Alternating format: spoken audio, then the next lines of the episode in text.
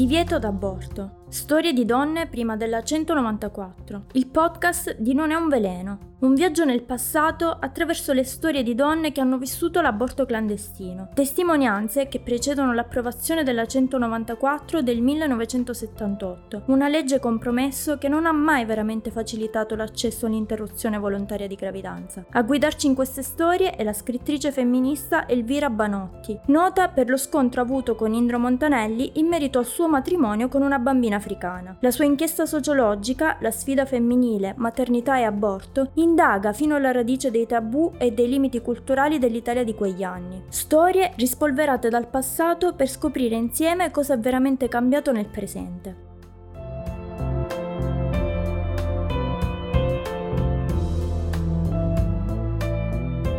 Intervista numero 10. 25 anni, separata. Ragioniera presso uno studio legale, Milano. Mi sono sposata a 17 anni, ma mi sono accorta di non amare mio marito. Tra l'altro non so come mai non siamo riusciti ad avere figli. Infatti con lui mi sono accaduti tre aborti spontanei. Non si capiva perché, ma dopo poche settimane abortivo. Strano, non ho mai pensato di scoprire perché mi succedeva questo. Non me ne sono mai preoccupata. Poi mi sono separata e ho incominciato a lavorare. Ho conosciuto un uomo che amo. Ho fatto due gravidanze e ho fatto due aborti. Il primo dei due l'ho fatto da sveglia e il secondo l'ho fatto da addormentata. Il primo è stato tre anni fa. Avevo 22 anni. Non mi è stato difficile trovare il medico che me lo ha fatto. È stata una cosa orribile. È vissuta velocemente. Arrivare in taxi, fare il raschiamento e andare via senza neppure avere il tempo di riprendere le forze. Tutto nel giro di pochi minuti. Ci sono cose che non si possono descrivere. Lo stato d'animo prima, durante, poi. È sempre una cosa triste, soprattutto per come devi vivere questa situazione. L'operazione è stata veramente oscena, non c'è altro da dire. Resta solo il fatto che tu sei lì, che devi soffrire in un modo orribile. Resta il fatto che devi nasconderlo a tutti. Non devono capirlo gli altri. Il dolore orrendo che ti fanno subire un uomo non sarebbe capace di sopportarlo, credo. Non ti consentono neppure di gridare, perché lo si fa in luoghi insospettabili, come lo studio medico. Poi, quando tutto è passato, ti chiedi perché hai dovuto subirlo in questo modo disumano.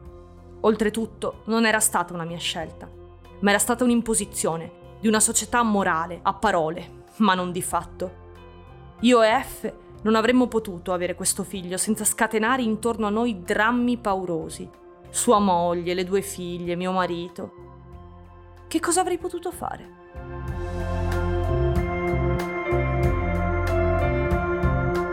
Io avrei voluto il figlio. Infatti l'ho tenuto fino al terzo mese. Era il nostro problema, decidere o no di avere questo figlio. Poi alla fine F mi ha detto, d'accordo, allora se lo vuoi tenere tienilo. A questo punto ho pensato a come avrei potuto far vivere questo figlio. Io lavoro tutto il giorno. Non avrei potuto occuparmene da sola. Ho lo stipendio di un'impiegata. Quindi questo bambino sarebbe cresciuto a caso. Così ho preteso di abortire e di abortire con un medico. Perché sei ricoverata in clinica? Perché mi hanno asportato l'ovaia destra e mi hanno chiuso la tuba sinistra. Non potrei più avere figli? No. Il dottore mi ha detto tutta la verità io sono stata operata a 19 anni per una ciste ovarica. Fu dopo il primo aborto spontaneo. Da allora sono passati 7 anni e non sono mai stata bene. Dopo aver avuto un rapporto sessuale mi veniva un certo dolorino all'inguine, ma non lo avevo preso in seria considerazione. Il medico che mi ha operato mi ha detto che la prima operazione è stata fatta da cane e come conseguenza mi ha distrutto un'ovaia e mi ha rovinato tutto. Pensa che mi ha trovato tutto l'utero con tracce fibromatose. Naturalmente ce l'ho a morte con quel medico disgraziato che mi operò allora. Ma non so bene se io sia dispiaciuta. Da una parte penso che è un bene, così ho risolto il problema con F. Se continuiamo, saremo liberissimi di amarci. Tu dirai che è una vigliaccata, ma non ci sono alternative. Ma se un giorno tu dovessi volerlo? È un problema che forse verrà. Adesso sinceramente non me lo sento. Sì, se penso che come donna senza un'ovaia devo organizzarmi e fare qualcosa di serio, credo che potrò sempre fare qualcosa.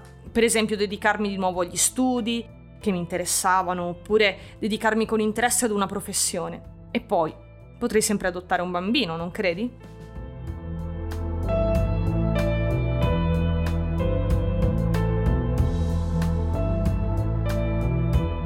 Quindi il fatto di aver abortito quando avevi la possibilità di avere un figlio non ti pesa?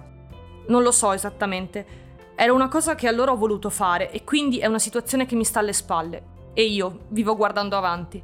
Per quel che riguarda l'aborto, posso dirti che il mio giudizio ora è che la donna più evoluta si trovi in condizioni più fortunate o migliori di quelle della donnetta della campagna che si fila il ferro da calza. Il fatto è che ci troviamo tutte nella stessa condizione e quindi di fatto la nostra evoluzione è una finzione. Quali sono state le tue reazioni immediate dopo l'aborto? Ti sembrerò una profanatrice, ma ti posso dire una cosa. Il giorno stesso in cui ho abortito, tre ore dopo, abbiamo fatto l'amore e naturalmente abbiamo dovuto imporci di stare attenti, così che lui non è penetrato fino in fondo. Ma io avevo un tale stimolo e così lo abbiamo fatto. E poi ci siamo detti, ma siamo proprio matti. Il quinto giorno abbiamo deciso di farlo in modo definitivo. Lui veramente partecipa molto e mi ricordo che quando sono risalita in macchina era così emozionato che nel riportarmi a casa, io abito alla periferia di Milano, era così scioccato e addolorato che ha persino sbagliato strada. Lui che la conosce benissimo. Io so che mi è stato vicino, come mi è vicino adesso che sono qui, operata. Mi telefono in continuazione.